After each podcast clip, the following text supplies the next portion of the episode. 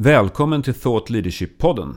Jag som leder det här programmet heter Christian Helgesson och jag är vd för utbildningsföretaget Ny Teknik Education. Syftet med den här podden är att lyfta fram och intervjua thought leaders, alltså kunskapsledare, som belyser olika kompetensområden med strategisk betydelse för våra moderna organisationer. Och vårt mål är att försöka bidra med thought leadership i din värld. Oavsett om det handlar om utvecklingen av dig som professionell individ eller utvecklingen av ditt team eller din organisation. I det här avsnittet så ska vi prata om cybersäkerhet.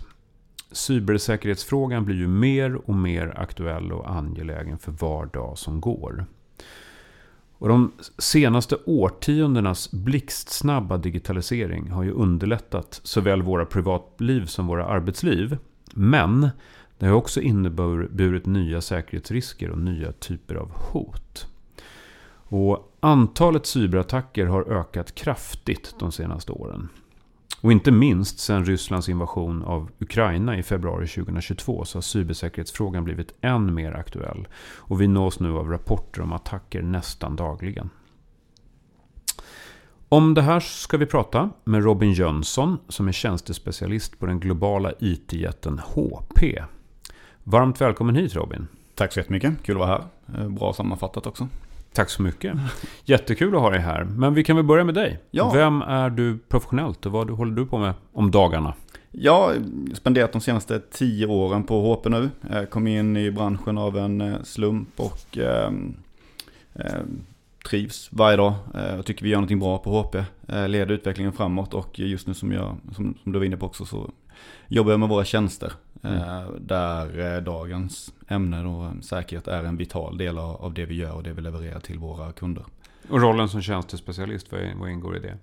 Att eh, få ut våra tjänster kring hela livscykeln egentligen. Allt från komponent till eh, återtag av eh, enheterna.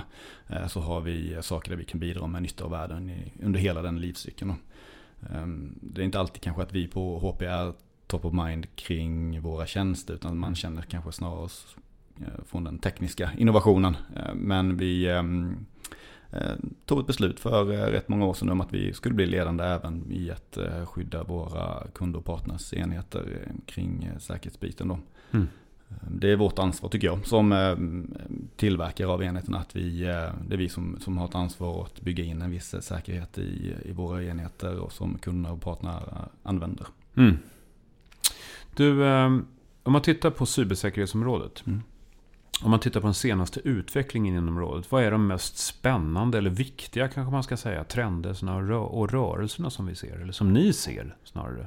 Precis som du var inne på så eh, mängden attacker ökar och omfattningen av dem också. Det är, det är vi alla väldigt medvetna om. Och det svåra här tycker jag är att ligga steget före. Det är det som är utmaningen. Mm. Eh, man behöver kolla på vilken data har vi? Vilka känsliga processer använder vi oss av och hur skyddar man sig eh, mot dem? Och där tror jag att det, någonting vi kommer se väldigt mycket framöver är eh, en typ av virtualisering av de här känsliga processerna och datan samt någon form av zero trust-princip tror jag vi kommer använda oss mycket av framöver.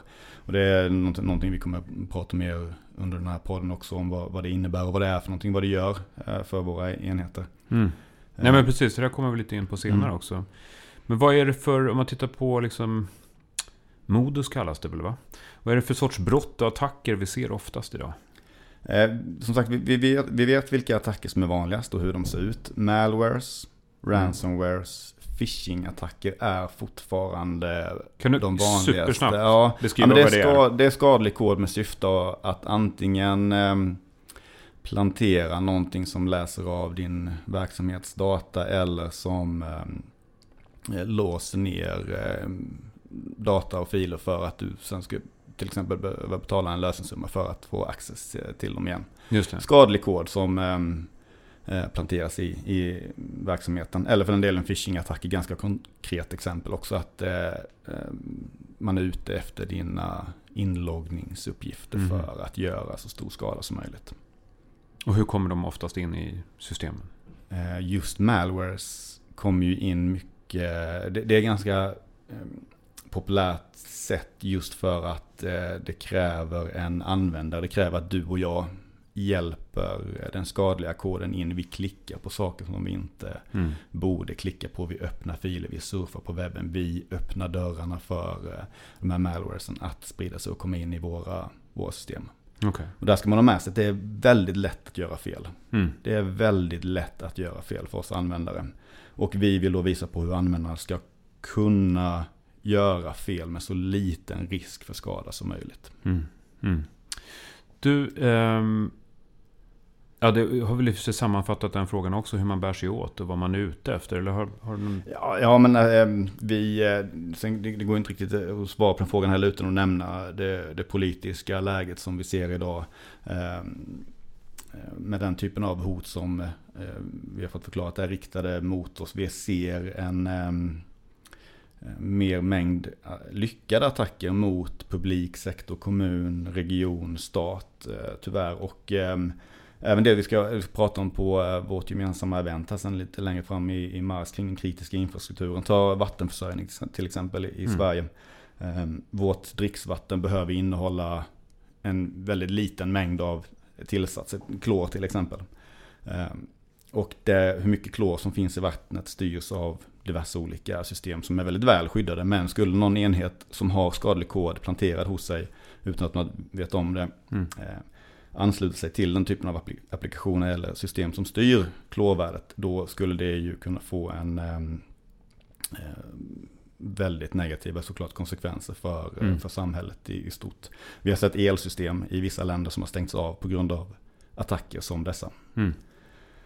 Eh, hotaktörer har börjat jobba mer organiserat ihop med varandra. Man kan ju fråga sig varför är just malwares fortfarande efter så många år bland de vanligaste typerna av attacker. Och det handlar mycket om att eh, de här organisationerna handlar mellan varandra. Access till nätverk, malware-kod, attacktekniker eh, delar man eh, mellan varandra.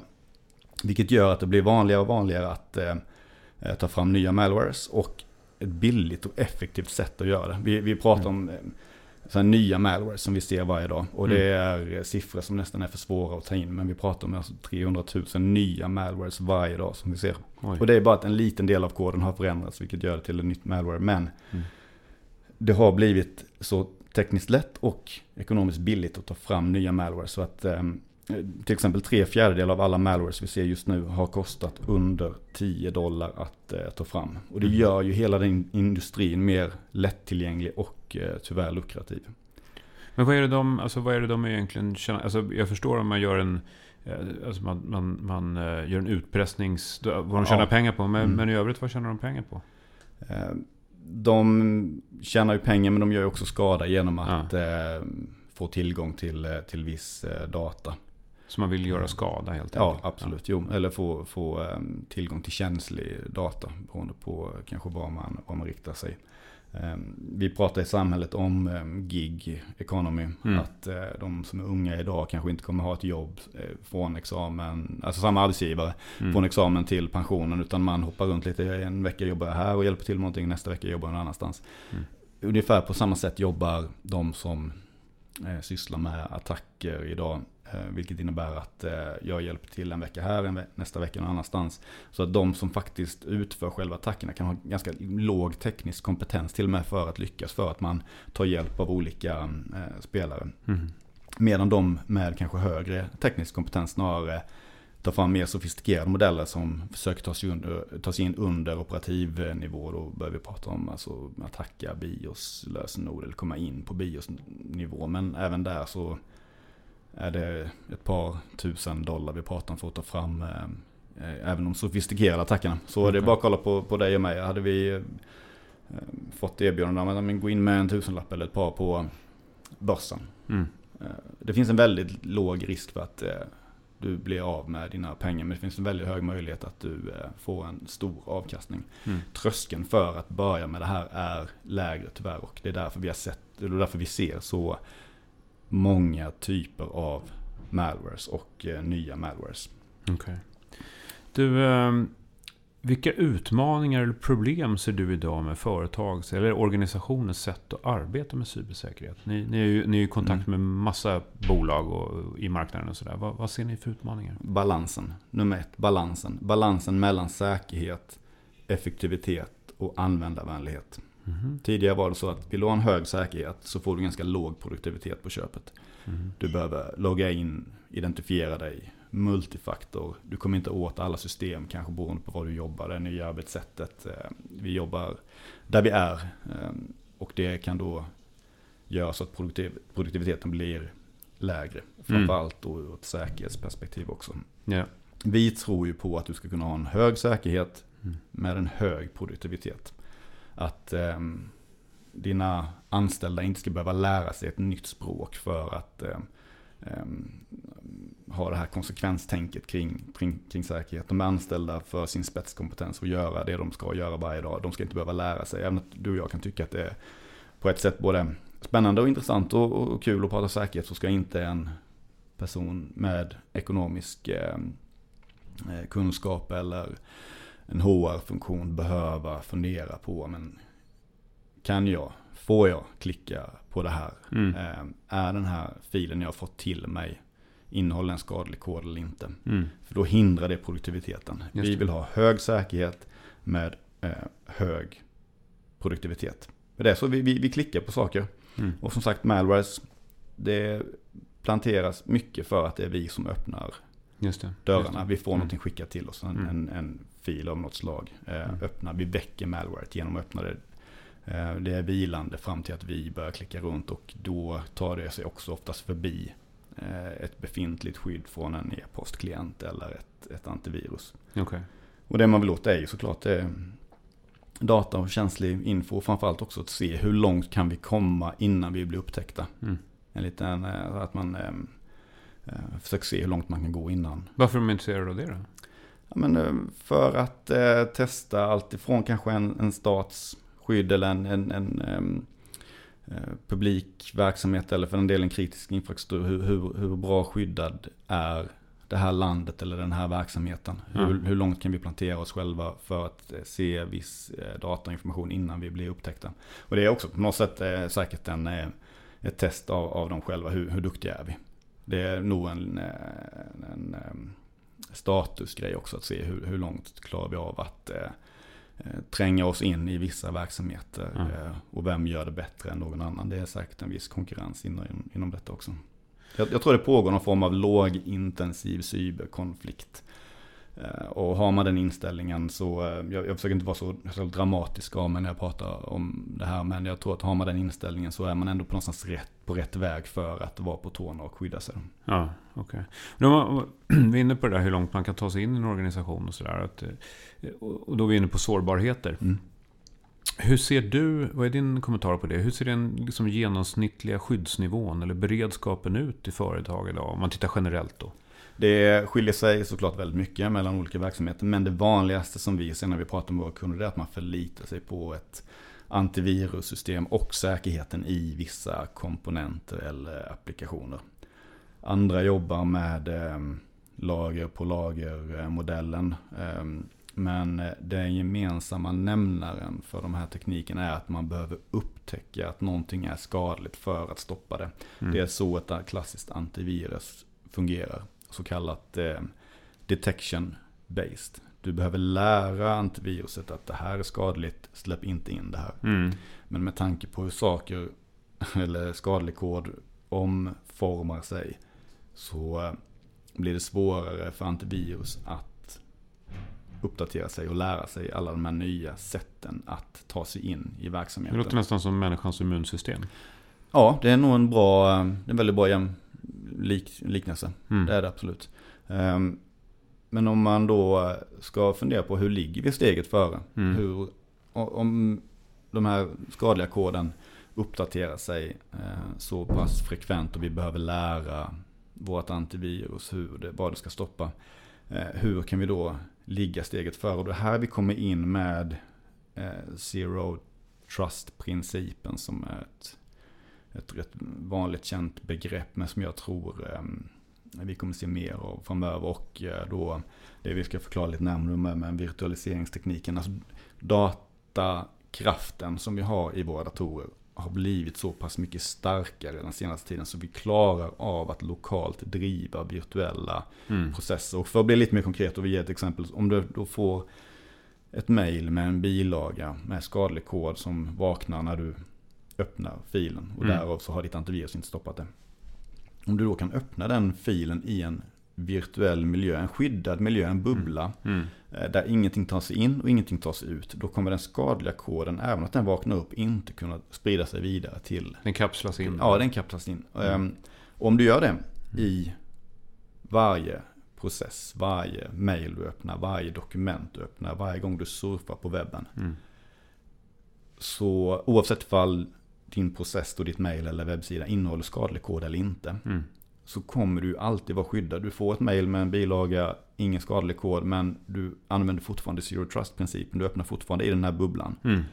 Men nästa mail eller bilaga, vad det nu kan vara, innehåller den här skadliga koden. Då kommer ju hanteringen vara likadan hela tiden. Mm. Och därav just alltså zero trust-principen. Att lita inte på någonting som kommer in. Eh, Då är du också alltid skyddad när det faktiskt kommer in någonting som vill göra dig illa. Just det. Men du, och, och- är det det som du ser som, eh, om man tittar på styrkor och brister idag, eh, liksom ute i marknaden, eh, när det gäller sårbarhet och sådär. Är, är det det som du ser, att folk inte har den, det synsättet eller, eller Ja, organisationer? Absolut, det är det en bra start där. Det- Bristerna skulle jag säga är att vi behöver upptäcka hoten. Ja. Hade du absolut, eh, automatiskt inte litat på eh, någonting eller sett till att vara skyddad i alla processer eh, Mm. som du utför. Då eh, hade vi nog sett färre attacker, det vågar jag säga. Mm. Så absolut att det, det är eh, en bristen är att vi behöver upptäcka eh, hoten. Och styrkorna då? Vad har vi för styrkor? Det är ju absolut en eh, högre medvetenhet idag. Mm. än bara ett par år tillbaka. Det är det. Jag, jag vill ju tro och hoppas att lösningarna närmar sig utvecklingen av hoten. Att vi någonstans, om inte ligger steget före, så är vi i alla fall närmare nu att, eh, att vara i kapp. Just det. Eh, Men om vi fortsätter bara på eh, riskerna och, och, och gapen så en klyscha är ju att det är vi användare som är den största säkerhetshoten och det, det stämmer tyvärr. Återigen faller, Det är så? Ja, Mm. men vi faller tillbaka på, på malwares till exempel. Att vi, vi klickar på saker och öppnar dem. Eh, Och eh, låter eh, den skadliga koden komma in i våra verksamheter. Men vi kan, det är det som är det viktiga, vi kan ju inte till- hur stor utsträckning som helst ändra vårt sätt att arbeta. Nej. Vi kan inte ta bort, alltså en verksamhets, om vi säger endpoint, alltså Mm. enheterna som användarna Arbetsstationen. Ja, typ. ja, men precis. Det Ja. är ju din PC eller din skrivare till exempel. Ja. Det är lite av det sista slagfältet. Det är där data, människor och internet möts. Mm. Och Det är tre komponenter som mår ganska dåligt av varandra ur ett säkerhetssynpunkt. Ja. Men vi kan inte ta bort internet. Vi kan Mm. inte ta bort datan, vi kan inte ta bort människorna. Då hade inte Mm. blivit produktiva, då hade vi inte fått någonting gjort. Nej. Men det är därför vi måste skydda oss utifrån och in. Den vanligaste typen av attackerna sker på våra endpoints och det är för att det är vi som öppnar dörrarna. Mm. Det är där de här tre komponenterna möts. Vi behöver skydda våra endpoints. Och gör vi det på rätt sätt, Mm. då har vi också tagit bort, tagit bort den största risken.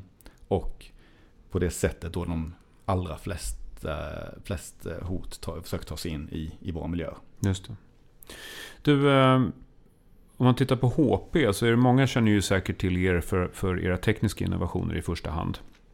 Men ni är ju också väldigt engagerade inom säkerhetsområdet, vilket vi märker här idag i det här Mm, samtalet. Eh, Men hur har tekniken utvecklats de senaste åren skulle du säga för att supportera säkerhetsläsningar av olika slag? Ja, men vi, vi har eh, tagit ett så kallat big bet på att vi har tagit fram en vi har tagit fram system vars teknik går ut på att eh, skydda våra kunder och partners enheter mot de vanligaste typerna av, av attacker. Mm. Och eh, då har vi alltså lösningar där du antingen varje användare kan fortsätta jobba precis som de har gjort fram till nu men att vi tar de här mest kritiska eller sårbara processerna i att eh, hantera dokument, bifogade filer som kommer till oss eller surfa på webben. Mm. Där har vi då möjligheten att hantera och öppna de processerna i de här virtuella miljöerna. Mm. En bubbla där ingenting tar sig in och ingenting tar sig ut. Samtidigt som det ger en väldig eh, fördel till IT. För får du någonting skickat till dig som du öppnar eller någonting du klickar på. Och det öppnas i den här virtuella Mm. miljön. Mm. Där, när, väl där så gör vi ingenting med ett, ett eh, potentiellt skadlig kod. Vi låter den härja fritt i den här i virtuella- bubblan. Ja, ja, för att Mm. ing, som sagt den kan inte ta sig vidare. Men det vi gör då, Mm. det är att vi tar tempen på det. Okej. Vi ser, okej, var kommer det ifrån? Mm. Hur är det byggt? Vad vill det göra? Vad vill det prata Om ni med? försöker lära er av den. liksom. Ja, och den liksom, någon form av forensisk information Mm. samlar vi och presenterar tillbaka till dig. Och säger att men idag har ni fått tre stycken mejl till tre olika personer med tre olika bilagor. Alla tre mejlen öppnades och alla tre innehöll skadlig kod. Eh, Det här försökte koden göra, det här kom den ifrån. Men eh, vårt system då har stoppat de här hoten från att eh, Mm. ta sig vidare. Då kan man också gå till en, kanske en viss eh, kollega som, där man ser att det kommer mycket inkommande hot. Så kan man fråga, men hur, hur är dens beteende online för, som gör så att den, den får mycket Mm. Hot skickade, eller skadlig kod skickad till sig. Just det. Så där, där har vi ett, ett system som heter HP Sure Click. Mm. Eh, passande namn, för som sagt det säkrar de klicken som man gör. Mm. Klick händer, klick sker. Mm. Ehm, och med det systemet så ehm, isolerar vi också de här eh, processerna. Just det. Och, man, och hur arbetar ni mer för att skapa säkrare miljö hos era kunder? Ja, återigen mycket av det vi kommer kan prata om sen på, på eventet med kritisk infrastruktur. Eh, Det är ju en, det är en sak att eh, isolera de här processerna som eh, gemene kollega gör varje dag hela tiden. Ja. Men också från ett mer kritiskt infrastrukturperspektiv, applikationer, system som pratar med vår kritiska infrastruktur i Sverige. Tidigare har det varit så att du har kanske en enhet hos, hos dig på din arbetsplats som inte ens är uppkopplad till internet för, som du ska styra vissa av de här systemen med. Just det. Men nu med tanke på hur det ser ut och vad vi är. ehm, Det är inte alltid att du kanske är på kontoret. Du kanske vill kunna styra de här systemen utanför dina fysiska väggar. Eh, Det kan hända att du har skadlig kod i ett, en PC till exempel som styr de här olika systemen. Mm. Eh, Då kan det leda till eh, eh, stora konsekvenser för, eh, för vår säkerhet. Och eh, då har vi också möjligheten att, precis som, precis som vi virtualiserar en, öppningen av ett dokument, så kan vi virtualisera hela processen i anslutningen mellan en viss enhet till ett visst system eller en kritisk applikation Mm. eh, som styr allt ifrån eh, vatten, el, eh, nätverk, väg. Eh, Så att vi virtualiserar hela den Processen. processen. Ja, ja, för Ja. det kan vara så att men du, du sitter och eh, ska styra de här kritiska applikationerna. Men att du har någon form av till exempel keylogger installerad eh, Mm. i din PC utan att veta om det. Som känner av exakt vad du eh, skriver in för ja, men, lösenord för att eh, accessa den här applikationen. Och Mm. en keylogger då visar ju de, de här tangenttryckningarna eh, på eh, enheten hos den som har eh, planterat keyloggen hos dig. Okej. Men ifall du då virtualiserar hela den eh, anslutning till processen så kommer eh, den som attackerar dig inte kunna se någonting av det som är eh, det. Som du skriver på, på, din, på din enhet. Där, Mm, där mm. har vi en, det, det är en mer teknisk och komplicerad eh, eh, tjänst från oss som framförallt faktiskt är inriktad mot just den kritiska infrastrukturen som heter Shore Access istället. Det hade lät mig lite mer komplicerat. Men du, ett annat begrepp som du har varit inne på flera gånger här, som ju pratas om i många delar av branschen, eh, är ju det här med Zero Trust. Och vad, om du, vi ska prata lite mer om det begreppet. Du har varit inne lite på det. Men vad, vad innebär det för dig och hur ser ni på det? Eller för er ska jag säga. Och hur ser ni på det? Jag tror att det är rätt eh, inställning att, att ha. Att man inte per automatik litar på någonting eh, som kommer in och skickas till dig. Du kan eh, eh, absolut lita på det som du själv skapar och skickar till dina kollegor. Men så fort någonting kommer utifrån så ehm, är det bättre att ha grundinställning att inte lita på det än att, eh, än att automatiskt lita på någonting som kommer in. För att ifall Mm. du inte gör det, då eh, är du på tårna ifall det skulle vara någonting som faktiskt eh, innehåller skadlig kod. Just det. Du, eh, vi börjar närma oss slutet. Eh, brukar alltid fråga om lite tips. Om du skulle ge dina tre generella tips eller råd för att öka beredskapen i en organisation eller för att motverka de risker som, som finns där ute. Vad skulle de tre tipsen vara då? Eh, ett par tips som man ändå kan införa oavsett hur långt eller kort man kommit kring detta så är det till, att börja med att kolla på virtualisering och zero trust teknik. Det finns i, mm. i många olika typer av, av, av verksamheter. Ehm, men då tar man de mest drabbade processerna och stoppar in dem i den här skyddade eh, miljön. Um, och då kan som sagt användaren göra fel utan att det blir något fel. Det ger ett väldigt starkt skydd.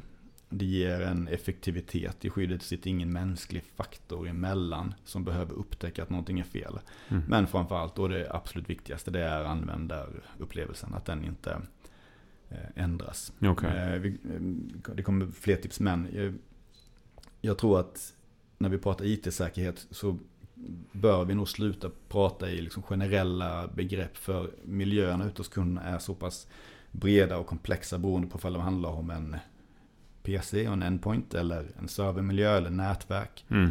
Um, och vi utgår från användarupplevelsen. Och jobbar du med IT-säkerhet så har du ju användare till kollegor som är anställda för att göra det de är bra på. Då ska ja. de inte behöva fundera på, på något annat.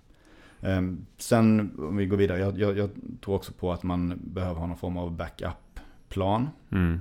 Eh, återigen, har du inställningen att någonting kommer hända eh, så är det också bra om du då eh, funderar på, okej, okay, när det har hänt, mm. hur jobbar vi med våra backuper? Ja. Hur kan vi få vår utrustning och eh, kollegor upp och jobba så, snabba, så snabbt som möjligt igen utan att behöva lägga händerna på, på enheterna. Ja. För då är du uppe liksom snabbare. Och det just backup ehm, delen är ju någonting som också är eh, nytt i eh, NIS 2 eh, direktiven som vi okay. också kommer, kommer mm. prata mer om sen, ja. senare i mars på, på eventet. Eh, sen till sist, det här är ett brett och svårt ämne. Det är, mm. det. Det, det är svårt för att det är, det är komplext, det finns få experter och det är ganska utsatt. Alltså man, mm. Särskilt om man då har inställningen att någonting kommer in, inträffa för oss. Så hur skyddar vi oss? Har man inte alla resurserna inhouse så är en, eh, ett tips att eh, teama ihop dig med eh, eh, vi har väldigt många duktiga partners där ute som mm. eh, har koll på stora delar av spelbrickan. Just det. Som sagt, det är svårt att prata generellt utan det, är, det finns olika typer av tekniker som skyddar olika typer av mm. av delar av verksamheten. Ja, där kan man väl tycka också att, att ständigt ha någon slags omvärldsbevakning. Ja, också, ja. För det händer, utvecklas ju så snabbt också. Ja, det gör det verkligen. Det mm. gör det. Du, avslutningsvis, finns det några branscher, eh, någon eller några branscher som sticker ut och som är extra duktiga på det här? Vissa är absolut bättre än andra, vissa är lite mer försiktigare än andra också. Mm. Eh, många är duktiga på att köra lager på lager, som sagt under hela sin IT, IT-miljön. Publik verksamhet är duktig på att vara lite försiktigare. Eh, men där handlar det om hur mycket säkerhet får vi per investerad krona. Mm. Eh, bank, finans har historiskt alltid varit, varit duktiga. Nu tycker jag att vi eh, bör kolla på hur, hur skyddar vi oss i det nya sättet att arbeta. För återigen, hur skyddar vi oss utan att det påverkar användarupplevelsen? För att mm användarnas förväntningar på oss som arbetsgivare har eh, förändrats ganska dramatiskt på relativt kort sikt. Mm. Och eh, där behöver vi då som leverantör också eh, anpassa skyddet och att använda upplevelsen oavsett hur och var du jobbar inte ska förändras. Du tänker till exempel på att många jobbar på distans idag? Ja, precis. Ja. På andra typer av nätverk mm. kanske. Um, på distans som du säger. Um, hur vi använder våra enheter. Alltså det är ju, vi, bara kolla på mig själv. Jag, jag har min arbetsenhet. Har man inte fler enheter så kanske du kollar din privata mail eller annat mm. på. Du låter dina barn surfa på, på din, din enhet. Mm. Um, det är inte alltid bara i den professionella miljön som det planteras skadlig kod. Nej, precis. Eh, ett tips som man bara får, eh, som vi, så här, varje kvartal släpper vi en form av säkerhetsrapport över mm. de hoten vi har sett eh, senaste kvartalet. Eh, och bara lite så här varningens finger nu som vi har sett, det är att det har kommit en ny typ av phishing attack eller sätt att attackera med hjälp av QR-koder. Så då får du ett mail med någon, någonting som ser legitimt ut och mm. där det är en QR-kod i. Och det är vi väl relativt vanliga, van, vana vid att um, scanna för att få veta mer kring någonting. Så där har vi sett att det har kommit mail med QR-koder. Varpå man tar ju såklart upp sin mobil och scannar ja. QR-koden. Ja. Och blir ombedda att logga in på någonting som ser ut att vara din verksamhets Just eh, sajt eller sida. Mm. Och du skriver in dina uppgifter. Och helt plötsligt så har eh, den som utför attacken dina Eh, uppgifter. uppgifter ja. precis. Och mm. det har blivit en handelsvara. Mm. Så um, får ni en QR-kod skickad till er som ni inte känner igen så uh, scanna inte den. Det ska vi inte göra. Nej. Då tar vi det som slutord på det här trevliga samtalet. Stort tack Robin för att du medverkar. Tack så jättemycket för att jag var här. Och stort tack till er som har lyssnat.